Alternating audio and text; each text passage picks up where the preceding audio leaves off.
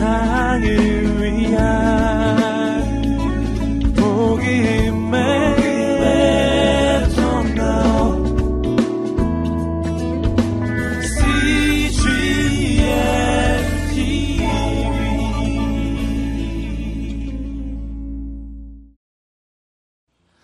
오늘 말씀을 전해주실 분은 우리 아버지학교 운동본부장이신 김성묵 장로님이십니다.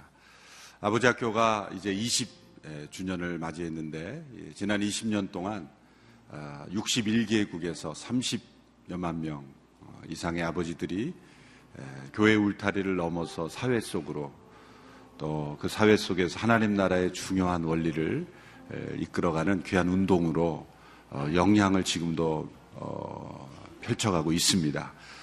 그 중심에 계신 우리 김성묵 장로님, 하용조 목사님께서 그런 말을 저희 목회자들에게 늘 당부하곤 하셨습니다. 교회의 크기는 목회자에 의해서 많이 영향이 간다. 그러나 교회의 질은 장로님들의 영성에 달려있다. 그런 말씀을 하셨는데, 오늘 이렇게 귀한 장로님들이 사회 속에서 이러한 영적 운동을 계속 이끌어 가고 계심을 하나님께서 기뻐하시고, 또 우리 모두의 기쁨입니다. 우리 김성묵 장로님 나오셔서 귀한 말씀 전해주실 때 큰 은혜에 있게 되기를 바랍니다. 우리 박수로 환영하겠습니다.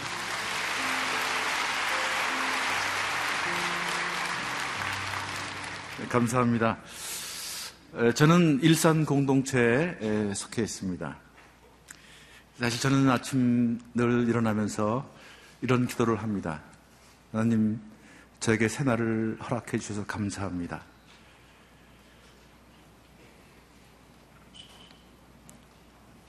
저를 만나는 사람들이 행복해지게 해주세요. 쓰러진 나를 세워주시고 나의 빈잔을 채워주신 그리스도의 그 놀라운 사랑과 은혜, 그 능력이 저를 만나는 모든 사람들에게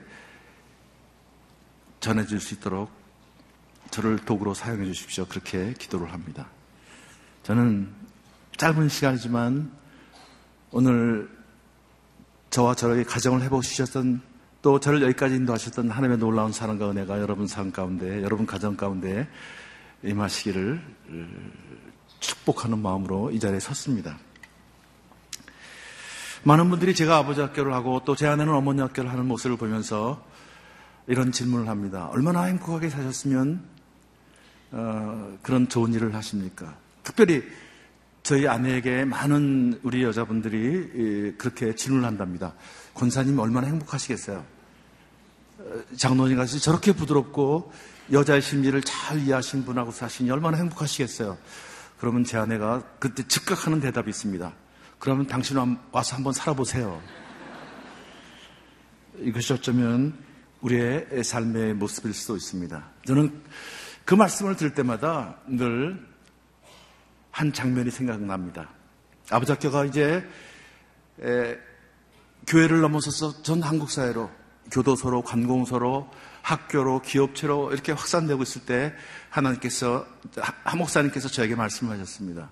빙그레 웃으시면서, 김성묵 장로님이나 그 주위 사람을 보면 아무 일도 안 일어날 것 같은데 기적 같은 일이라는 걸 보면 성령님께서 하신 일이 틀림없는 것 같다고 그렇게 말씀하시더라고요.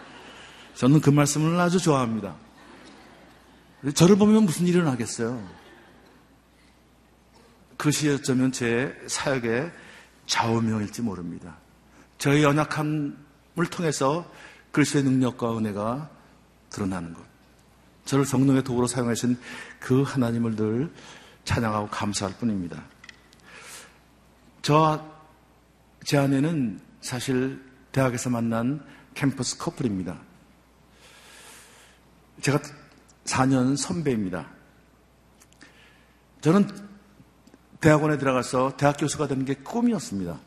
그런데 제 아내를 만났어요. 제 아내를 보는 순간, 아, 저, 저런 여자를 또 언제 만날까?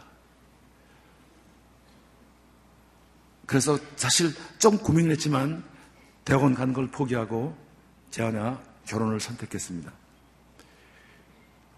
두 사람 모두 다 어려운 과정이었기 때문에 결혼 생활과 또 학교 공부를 병행할 수가 없었습니다. 저는 제 아내에게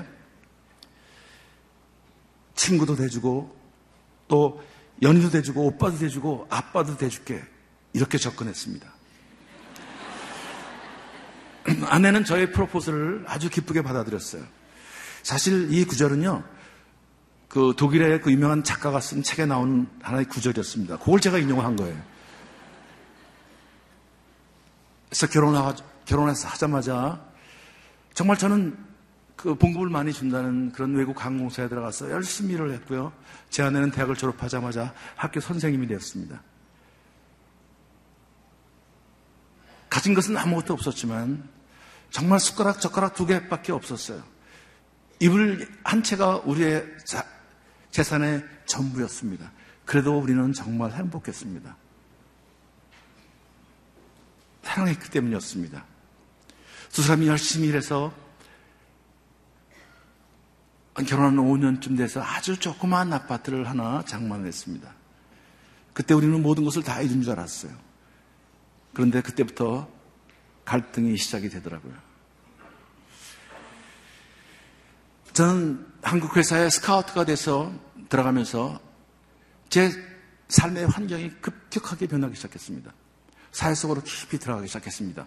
사회 문화 속에, 세상 문화 속에 빠져들어가기 시작했어요. 저는 돈만 벌어둔다는 생각에 돈을 열심히 벌었어요. 가정경영은 모든 것이 아내의 책임이었습니다. 아들을 둘을 낳고 아내는 가정을 돌보기 위해서 학교 선생님을 그만뒀습니다. 저를 열심히 돌봤는데 오히려 그때부터 더 부부관계는 어려워지기 시작했습니다. 정말 저에게 잘해준 아내, 그런데 저는 그것이 싫었어요. 왜 나를 이렇게 귀찮게 만드냐? 이건 사랑이 아니다. 이건 집착이다. 나 좀 자유롭게 놔둬라.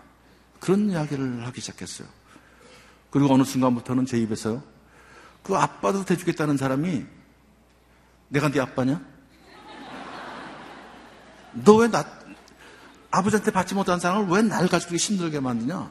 난 네 아빠가 아니야. 그래요. 그리고 아주 매몰차게 몰아냈어요.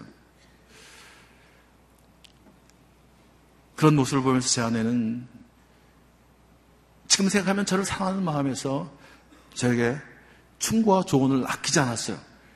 그런데 우리 남자들은 그게 충고와 조언으로 들리나요? 저는 또 그때마다 또 분노하기 시작했어요. 내가 네 학생이냐? 넌 누구를 가르치려고 그러냐? 난 네 학생이 아니야. 그러면 제 아내는 또 아주 사명감을 갖고 얘기합니다. 내가 아니면 이런 얘기 누가 하냐는 거야. 다 당신을 사랑해서 하는 이야기지. 됐다 됐어 그만해. 그리고 저는 입을 다물기 시작했습니다. 제 아내 얘기하면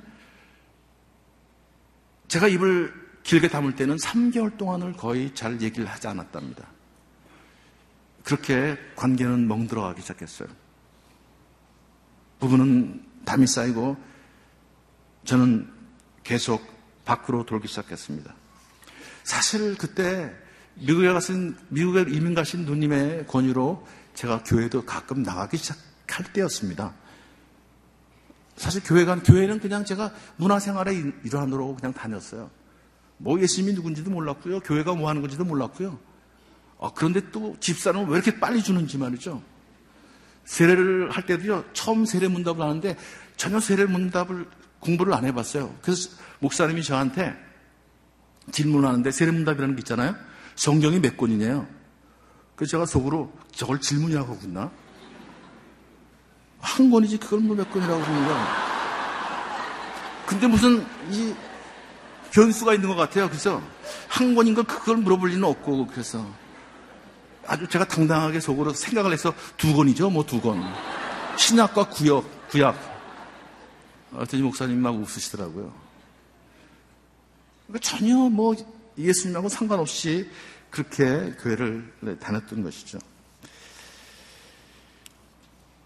그러면서는 또 다른 회사에 또 스카우트가 되면서 영업을 담당하게 됐어요. 정말 칠십 년대 후반, 팔십 년 초에 흥청거리는 한국 경제 속에서 저는 그런 접대 문화에 빠져들게 했어요. 그러면서 저는 늘 이런 생각을 했습니다. 다 가족들을 위해서 하는 거 아니냐? 또 다른 사람들 다 그러는데 나도 좀 즐기면서 살면 안 되나? 나는 많은 것들을 이미 포기했는데 이 정도는 괜찮은 거 아니야? 그리고 더 세상 속으로 들어갔습니다. 정말 교회도 없었고 예수님도 없었고 방탕만 있었던 거죠. 방만 있었던 것이죠. 급기야 아내는 도저히 참다 못해서 아내 입에서는 이혼하자는 말이 나오기 시작했습니다. 그런데 저는 그 말에도 자존심이 상해서 그럼 열하면 될 거 아니야. 야, 여자가 너 하나냐? 그렇게 몰아치웠습니다.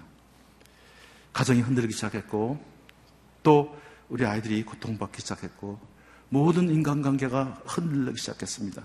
저는 그때 알았어요. 가족관계가 깨어지면 모든 인간관계가 흔들린다는 것을. 문득 정신을 차렸을 때는 너무나도 모든 관계가 다 헝클어져 있었어요. 어떻게 할 수가 없었어요. 모든 것이 자신만만했는데 아, 나는 너무 연약한, 연약한 사람이구나. 너무 연약한 존재구나 하는 것을 알기 시작했어요. 그러나 도저히 빠져나갈 길이 없었습니다. 차라리 죽음을 택하는 것이 낫지 않을까 그렇게 고민하고 있을 때 하나님은 저를 찾아주셨습니다. 저의 친한, 신실한 한 친구가 저한테 와서 너 너무나 지쳐있는 것 같은데 어디 가서 좀 쉬고 오면 어떻겠니? 라는 그런 권면을 했습니다. 저는 도망치듯 그의 의견을, 제안을 받아들였고 정말 아무것도 영문도 모른 채 찾아간 곳이 영성 프로그램이었어요. 아무것도 몰랐어요. 그런데 그때 제 귓자에 들리는 소리가 있었어요. 그때가 천구백팔십팔 년도였습니다. 당신이 내일 또 내일 하면서 늘 넘어지고 방황하는 이유는 예수님을 알지 못하기 때문입니다. 그 메시지가 제 가슴을 치기 시작했어요. 그렇구나. 나는 예수님이 누구인지 모르고 있구나. 나는 하나님이 누구인지 모르고 있구나. 그래서 그 프로그램에 성실히 참석했습니다. 아주 냉정한 마음을 가지고요. 많은 사람들이 우는 모습을 보면서 저 사람들은 광신도가 아닌가? 무슨 문제가 많길래 저렇게 울고 있나? 그런 생각을 하고 있었습니다. 그런데 마지막 날 묵상 시간에 이런 메시지가 들렸어요. 사랑하는 자들아, 우리가 서로 사랑하자. 사랑은 하나님께 속한 것이니 사랑하는 자마다 하나님께로 나서 하나님을 알고 사랑하지 아니하는 자는 하나님을 알지 못하나니 이는 하나님은 사랑이심이라. 하나님의 사랑이 우리에게 이렇게 나타난 바 되었으니 하나님이 자기의 독생자를 세상에 보내심은 저로 말미암아 우리를 살리라 하심이니라. 사랑은 여기 있으니 우리가 하나님을 사랑한 것이 아니요 오직 하나님이 우리를 사랑하사 우리 죄를 위하여 화목제로 그 아들을 보내셨습니다.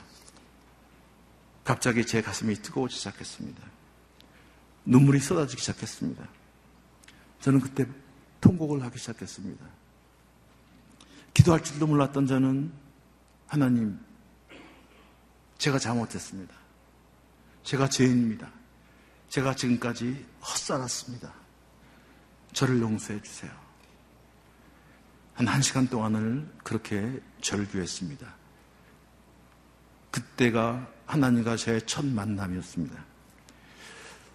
저는 그의 모든 잘못된 관계를 정리하고 세상 문화를 정리하기 시작했습니다.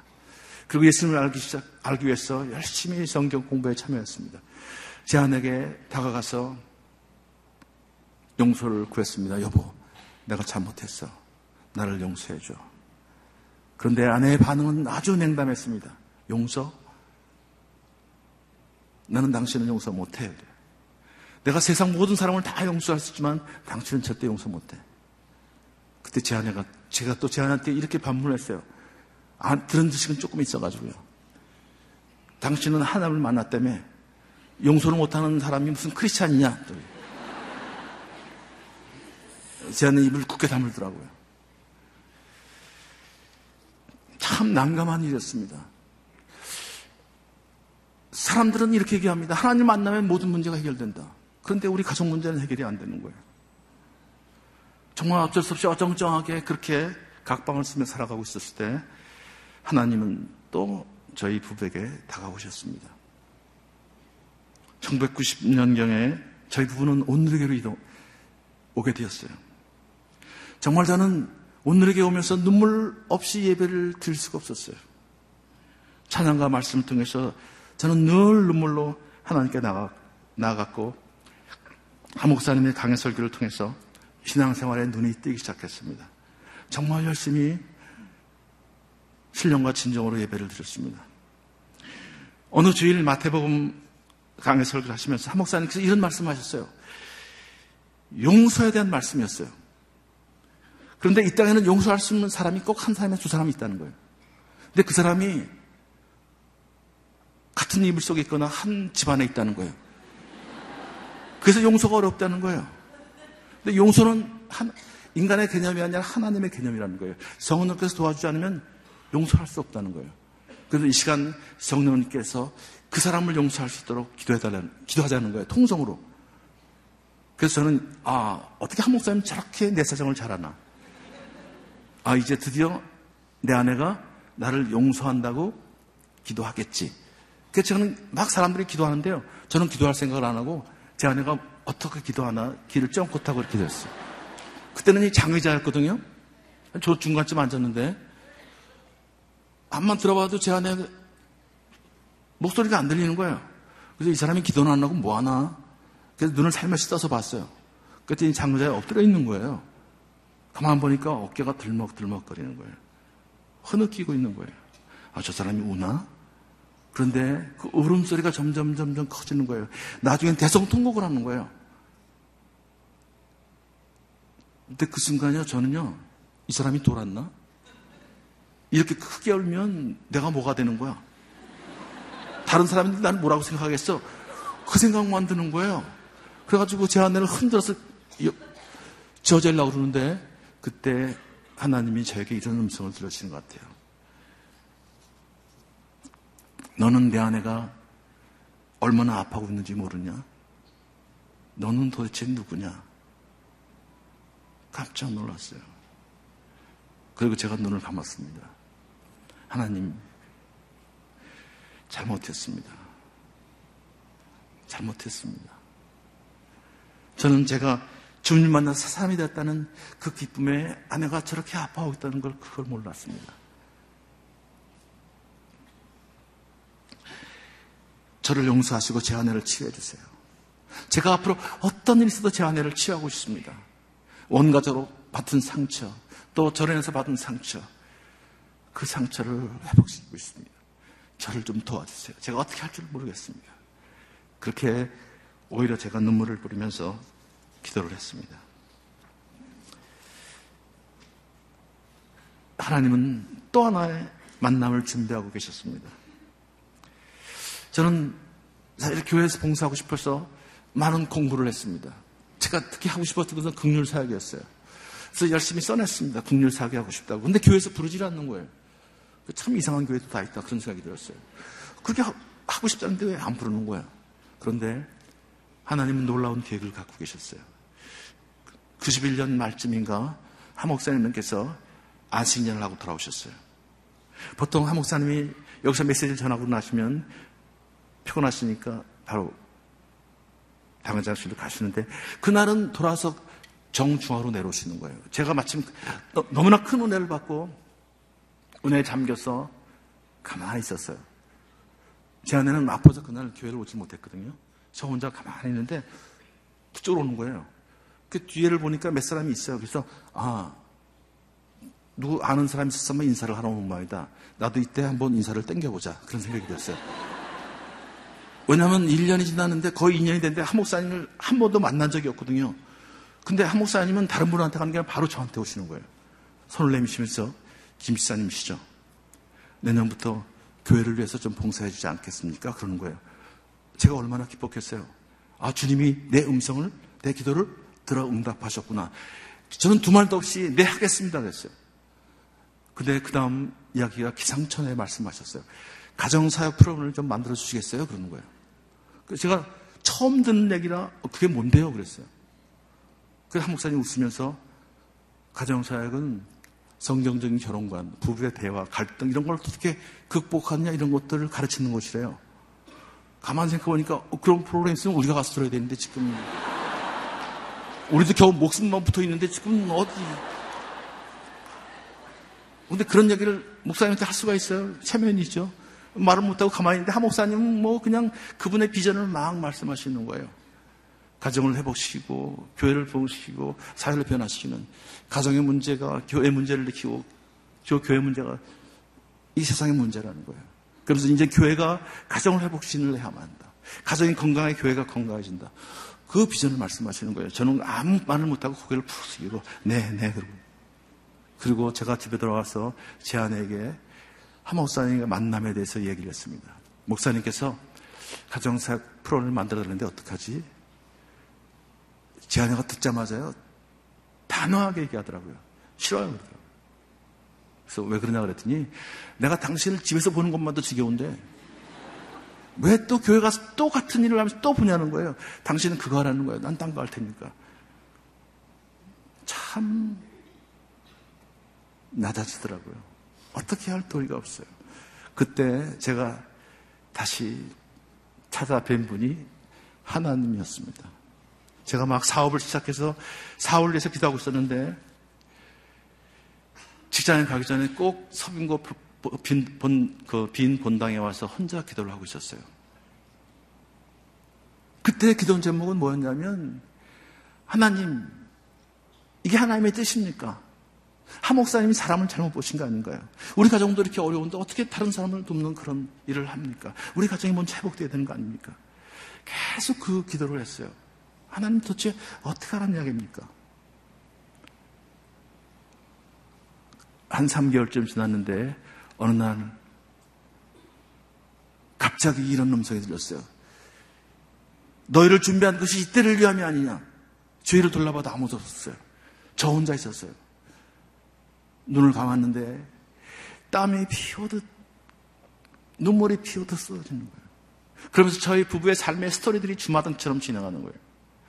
그 아름다웠던 그런 만남, 신혼생활, 갈등, 그리고 온누리교회로 오는 그런 과정, 또 하 목사님과의 만남, 주마등처럼 펼쳐지는데 아, 이것이 하나님의 은혜였구나, 하나님의 섭리였구나. 저는 눈물을 흘리면서 감사하기도 했습니다. 하나님 알았습니다. 하겠습니다. 그러나 저를 좀 도와주세요. 저를 인도해 주세요. 저는 너무 약합니다. 저는 지금 우리 아내도 어떻게 할지 모르고 있습니다. 우리 가정을 회복시켜 주세요. 나중에 알았습니다. 이것이 하나님께서 쓴 사명이라는 것. 사명이라는 것은 내가 하고 싶은 일을 하는 것이 아니라 하나님께서 맡겨주신 일, 마땅히 해야 할 일을 하는 것이 사명이라는 것을 저는 알았어요. 그날 저녁 때 집에 돌아가서 그 하나님의 임재를, 성령의 음성을 들은 그 장면을, 그때 상황을 제 아내한테 설명을 했습니다. 제 아내는 고개를 푹 숙이면서 하나님의 뜻인가 보네. 그러면 해봅시다. 그래서 손을 붙잡고 기도하기 시작했어요. 눈물로 기도했어요. 그것이 우리가 가정사역을 하는 그런 첫 시작이었습니다. 여기까지 이야기하면 사람들은 다 아, 해피엔딩이구나. 이제 두 사람은 평화가 왔구나. 그렇게 생각할지 모르겠어요. 사실 그런데 본격적인 갈등이 시작됐습니다. 그동안은 따로따로 살았거든요. 전혀 대화가 없었으니까 싸울 일이 없었어요. 그런데 가정사역을 해야 되니까 같이 다녀야 되는 거예요. 그때부터 갈등이 쏟아지는 거예요. 그때부터 제 아내가 상처를 쏟아내기 시작했어요. 정말 희망에 차있던 저에게는 현재는 미래를 위한 시간이었고요. 상처로 가득 찬 제 아내는 현재는 과거의 연속일 뿐이었어요. 계속 갈등이 일어나는 거예요. 고수부지까지 오면서도 말이죠. 내내 싸우다가 제가 화가 나면 야, 이제 지겹다. 그만 끝내자. 아직도 나 좋다는 사람 많으니까 여기서 끝내자. 그리고 또 교회로 들어오다가요. 혼자 오다가 요 앞에서 기다리는 거예요. 제 아내를 기다리고요. 또 제가 팔짱을 수면시키고 같이 들어와요. 가정사역을 한다는 사람이 따로따로 올 수가 없잖아요, 이거요. 다른 사람들이 보고 있는데 말이죠. 여기도 그런 사람들이 있을 거예요, 그죠? 그 들어가지고요, 앞에 앉아서 예배 드리는데 제 아내는 울어요. 아, 그럼 사람들이 은혜 받아서 우는 줄 알죠? 아파서 우는 거예요. 슬퍼서 우는 거예요. 저도 눈물이 나요. 회개의 눈물이었어요. 정말 자기 방어에 급급했던 그런 제 부족한 모습, 연약한 모습을 보면서 저는 절망하기 시작했어요. 그럴수록 저는 주님 앞으로 더 가까이 나갔습니다. 주님을 알기 위해서 몸부림을 쳤습니다. 욕은, 욕을 당하셨지만 시험에 빠지지 않으셨던 분, 하나님이셨지만 종처럼 섬기셨던 분, 사랑하시되 조건 없이 끝까지, 죽기까지 사랑하셨던 분, 자신의 아픔이 아니라 다른 사람들의 아픔에 눈물을 흘리셨던 분, 불의에는 분노하셨지만 끝까지 용서하셨던 분, 강하지만 부드러우셨던 분, 먼저 화해 손을 내미셨던 분, 약할 때 강함 되시는 분, 그분이 주님이셨어요. 그 예수님 묵상하면서 저는 아내에게 다가가고 또 다가가고, 아내의 반응은 냉담했지만 저는 계속 그렇게 다가섰습니다. 저의 진정한 모습에 아내의 태도 서서히 누그러졌고, 그때 또 하나님은 아내를 만나주기 시작했습니다. 우리 부부는 정말 약함 속에서 강함 되신 하나님을 경험하면서, 주님을 경험하면서 서서히 회복되기 시작했고, 가정수학절에서 길을 함께 가기 시작했습니다. 아침에라서 함께하는 기도, 또 저녁 자기 전에 함께하는 기도, 그것이 저희들에게 큰 도움이 됐어요. 어떤 때는 갈등 때문에 얼굴을 돌리고 기도할 때도 있었어요. 그러나 기도의 끈을 놓지는 않았습니다. 기도하면 하나님께서는 저의 연약함을 보게 하셨어요. 저의 그런 흐트러진 마음을 보게 하셨어요. 그때마다 저는, 하나님, 제게 예수님의 마음을 주십시오. 제게 예수님의 마음을 주십시오. 그렇게 기도했습니다. 그렇게 해서 천구백구십삼 년에 하나님의 가정훈련학교, 구십삼 년에 하나님의 가정훈련학교 일기가 시작이 되었습니다. 제가 하 목사님을 모시고 그 현장에 갔을 때 하 목사님이 정말 어린아이같이 기뻐하시는 모습을 저는 잊을 수도 없어요. 아, 교회 프로그램이 이렇게 아름답군요. 교회 프로그램이 이렇게 아름답군요.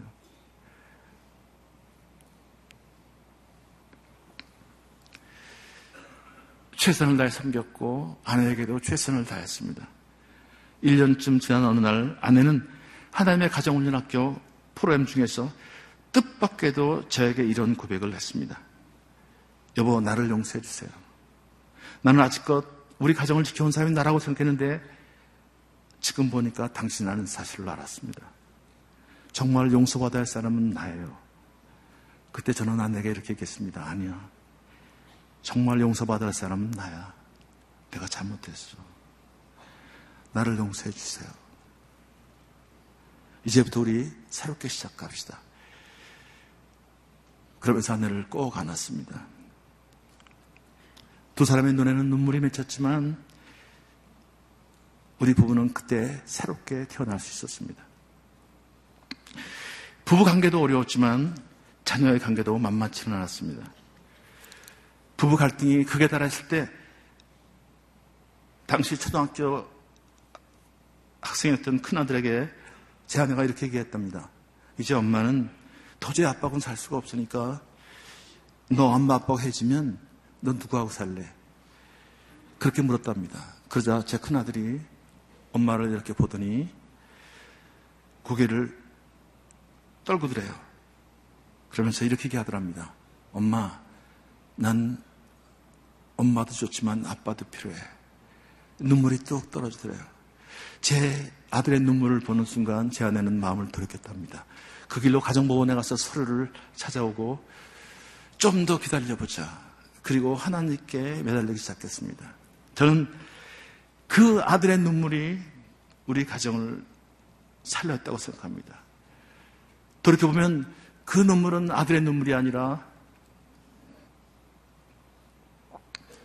우리 가정을 위해서 흘리신 주님의 눈물이었어요. 여러분, 여러분의 자녀들이 흘린 눈물을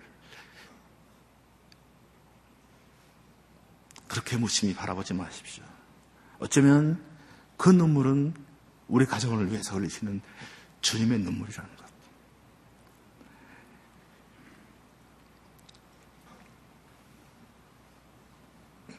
아이들과 관계는 그렇게 어려 쉽지 않았어요.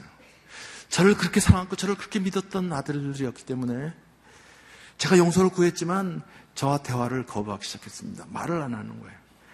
어느 날 가족 예배를 드린 자리에서 제가 아들들에게 이렇게 부탁을 했습니다. 아버지한테 하고 싶은 이야기가 있으면 꼭 해라. 이대로 살 수는 없지 않니? 그러나 아이들들은 오히려 겁을 먹고 입을 꼭 다물었어요. 그때 큰아들은 고등학생이고 둘째 아들은 중학생이었습니다. 저는 다시 아들들에게 접근했습니다. 얘들아, 아버지가 예수를 만나서 이렇게 새롭게 살고 있지 않니? 우리 이렇게 살 수는 없지 않니? 하고 싶은 얘기 있으면 하고 우리가 새로, 새로운 관계에서 살았으면 좋겠다. 다 들으마. 그때 가만히 있던 큰아들이 갑자기 비명을 외쳤습니다. 아버지, 난 아버지가 싫어요. 아버지는 늘 나를 무시하잖아요. 그러면서 엉엉 울기 시작했어요. 동생도 따라서 우는 거예요. 그래서 제가 두 아들들 앞에서 무릎을 꿇었습니다. 아버지가 잘못했다. 아버지를 용서해라. 아버지가 약한 사람이라, 죄인이라 이렇게 너희들을 힘들게 했구나. 미안하다. 다시는 그러지 않도록 노력하마. 그리고 제 아들들을 안아줬습니다. 자네도 울고요. 그말 이후 우리 가족관계는 새로워지기 시작했습니다. 안아주고 격려해주고 축복, 축복해주는 가운데 서서히 주님이 주시는 기쁨과 감사와 생명으로 넘치기 시작했어요. 그 어느 날 가족예배 때 다니엘서 일 장 팔 절의 말씀을 가지고 나눔을 하던 중에 제가 아들들에게 이런 질문을 했어요. 다니엘은 그 어린 나이에 뜻을 세우고 산의 진미를 먹지 않고 채소만 먹기로 했는데 너희들은 어디에 뜻을 세웠느냐? 그랬더니 큰아들이 이렇게 얘기하더라고요. 아버지, 저는 학문으로 우리 가문을 세우겠습니다. 그래서 제가 고맙다 그랬어요. 아버지가 했던 공, 못했던 공부 네가 대신해서 학문으로 가문을 세워라. 둘째 아들은 이렇게 얘기하더라고요. 아버지, 저는 힘들고 어려운 사람들을 도와서 사회를 건강하게 만드는 일을 하고 있습니다. 그래서 제가 고맙다 그랬어요. 너를 최선을 다해서 도우마. 그랬더니 이 녀석들이 아버지는 어디에 뜻을 세웠어요? 이렇게 물어보더라고요. 그래서 제가 아버지는 이 땅에 아버지들을 회복시키는데 뜻을 세웠단다. 너희들 아빠가 세상 문화에 빠져 살 때 얼마나 힘들었니? 엄마는 얼마나 많이 울고. 나는 그런 아버지들을 회복시키고 싶다. 그런 가정을 회복시키고 싶다. 막 남은 인생을 그것을 위해서 드리고 싶다. 그랬더니 아버지 멋있어요 그러더라고요. 그랬더니 또 제 아내한테 어머니, 어머니는 어디에 뜻을 세웠어요? 그때 제 아내가 빙긋 웃으면서 이렇게 얘기하더라고요. 나는 새 남자를 세우는데 내 뜻을 세웠단다. 제가 엄마의 뜻이 제일 멋있다. 엄마한테 박수를 보내자. 그리고 그것이 가정예배의 끝이었어요. 제가 천구백구십팔 년 온누리교회에서 장로로 장려를 받던 날 저는 두 아들들한테 짧은 글을 받았습니다. 아버지가 그 자리에 서 계셨기에 가정을 지켜주셨기에 우리가 이렇게 잘할 수 있었습니다. 아버지 고맙습니다. 아버지 사랑합니다. 그리고 한 여성은 아버지를 이 세상에서 가장 존경합니다. 저는 우리 아들들한테는 존경한다는 말을 드리라고는 상상을 못했어요. 그들에게 너무나 큰 아픔을 남겨주었기 때문입니다. 지금 두 아들들은 각자 자기들이 뜻을 세웠던 그 길을 가고 있습니다. 큰아들은 제가 공부하고 싶었던 고고미술을 택해서 학문의 길을 가고 있고요. 둘째는 건강한 엔지오 단체에 들어가서 아프리카로 중남미 세계 곳곳을 다니면서 어려운 사람들을 돕고 있습니다. 정말 이 모든 것은 약할 때 강함 되시는 주님의 은혜였습니다.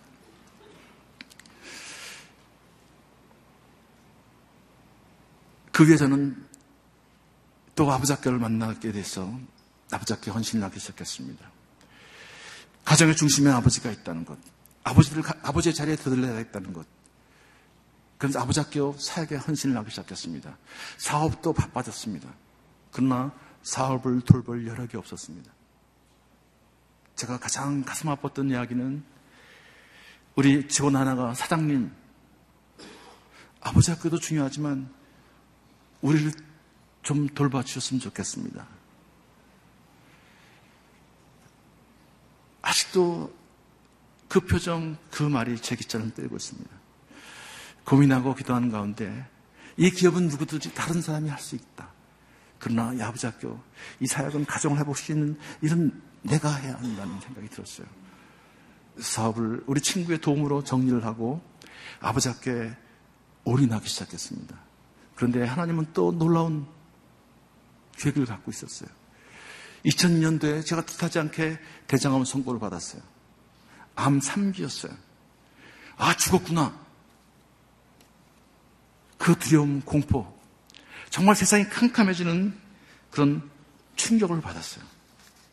그러나 하나님은 제게 이런 음성을 들렸습니다. 보라, 하나님은 나의 구원이시라. 내가 의뢰하고 두려움 없으니 주 여호와는 나의 힘이시며 나의 노래시며 나의 구원이심이라. 그러므로 너희가 기쁨으로 구원의 우물들에서 물을 길러다. 저는 이 말씀의 위로를 받기 시작했어요. 제가 서울에 있는 큰 병원에서 암 최종 판결을 받고 하 목사님을 만나 뵈러 왔습니다. 미리 약속을 하고 하 목사님께서 문학까지 나오셨더라고요. 제가 몸이 좀 아픈데요, 암이란 말을 참아 못하겠는 거예요. 하 목사님도 그때 암 수술을 해가지고 많은 사람들이 걱정을 하고 있는데 저까지 또 암이라고 그러면 이거 오늘에게는 암병동이냐 이런 소리가 들릴까봐 아주 이 담임 목사님한테 미안한 거예요, 이거요. 그래서 참아 암이라는 말을 못하겠는 거예요. 여러분 그 마음을 이해하세요?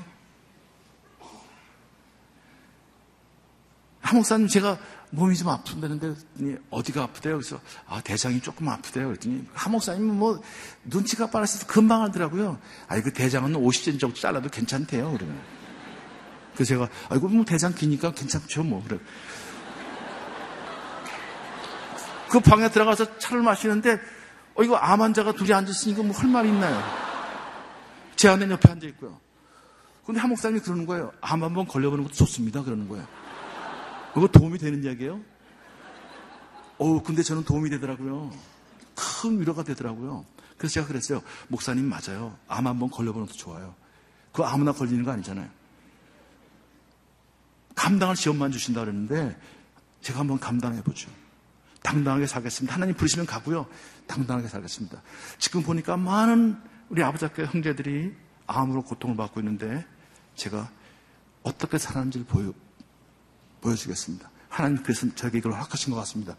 그래서 맞아요. 그러면서 껄껄대고 웃으니까 제 아내가 저를 꾹 찌르면서 무슨 쓸데없는 소리를 하고 있네요. 그래서 제가 그때 제 아내한테 그랬어요. 이건 암 환자끼리 하는 이야기야. 그래서.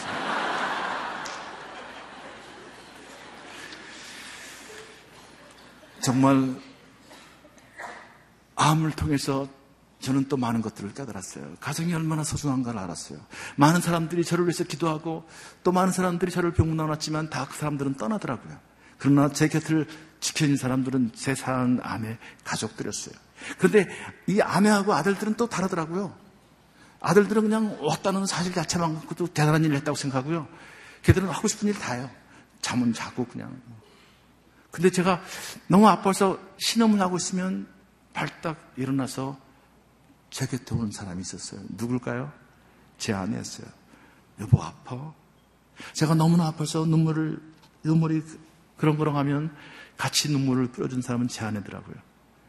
저 때문에 그렇게 많이 눈물을 흘렸는데 남편이 인생의 가장 위기 속에서 힘들어하고 있을 때 눈물을 뿌려준 사람은 제 아내더라고요. 그때 제가 아, 아내가 정말 소중한 존재구나라는 걸 알았어요. 그런데요. 더 재밌는 일이 하나 있었는데 어느 날 우리 아들 둘이요 좀 늦게 왔는데 뭐 봉지 같은 거 하나 들고 왔어요. 그래서 제가 그게 뭐냐 그랬더니요 통닭이래요. 그래서 웬 통닭이냐 그랬더니 저녁을 못 먹고 왔대요. 그래서 둘이 만나가지고 야 이거라도 먹자 그러고 갖고 왔대요. 그래서 아버지 이거 먹어도 되죠 그러는 거예요. 저는 지금 대장을 오십 센티미터 잘라가지고요. 물도 한 번 못 마시고 있는데 그런 건 냄새를 맡아도 싫은데 오기 녀석들은 그걸 먹겠다는 거예요. 그래서 제가 그래 먹어라 그랬어요. 어, 이게 하나님 아버지의 마음이더라고요. 그래 먹어라. 둘이서 구석에 앉아가지고요. 먹으면서 맛있지 맛있지 하면서 먹어요.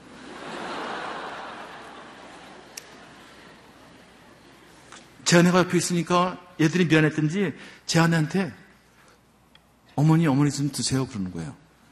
제 아내가 먹었을까요 안 먹었을까요? 예, 먹었으면 인간도 아니죠. 제 아내는요 니들이나 먹어라 그러고요. 그리고 제 곁에 있더라고요. 아, 아내가 소중한 사람이구나. 저는 정말 미련하기 때문에 하나님은, 제가 약하기 때문에 하나님은 그런 일을 통해서 그런 것들을 깨닫게 해주시더라고요.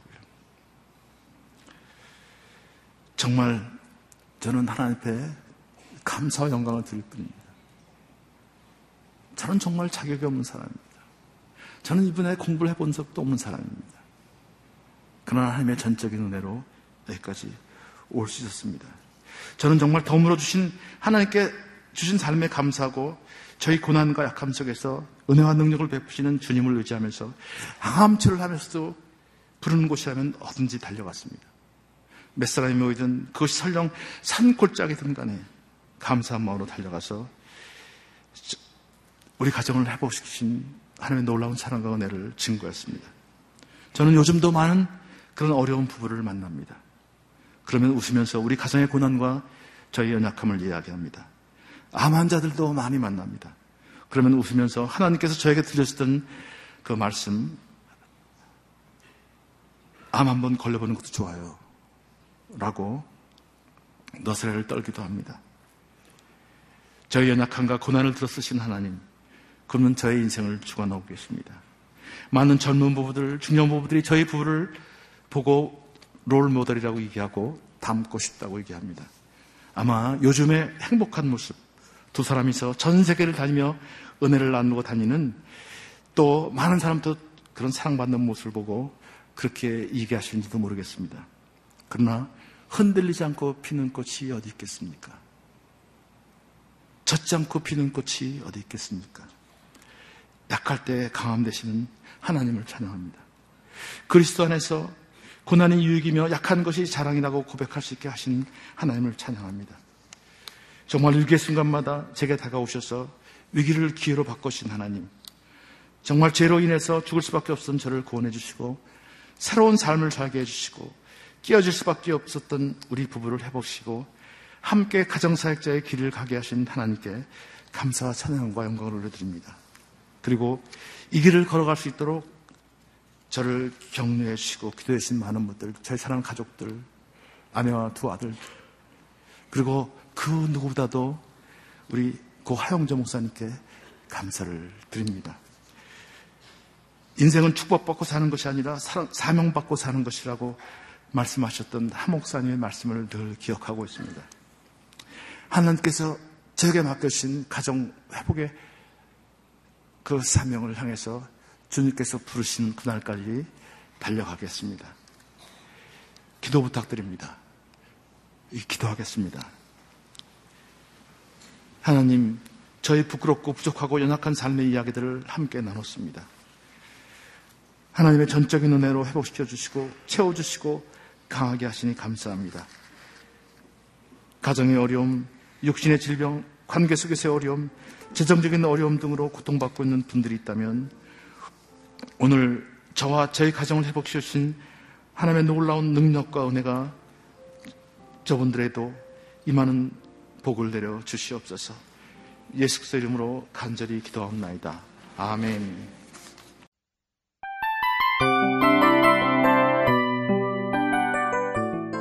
이 프로그램은 청취자 여러분의 소중한 후원으로 제작됩니다.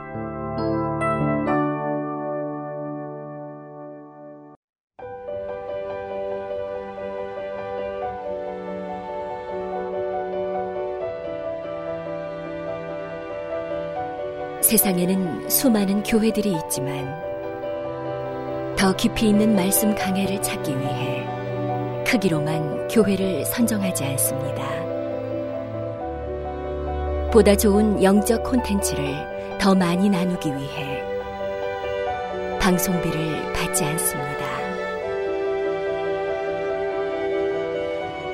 일 년 삼백육십오 일 복음만 전하고 싶어서 우리는 광고를 하지 않습니다.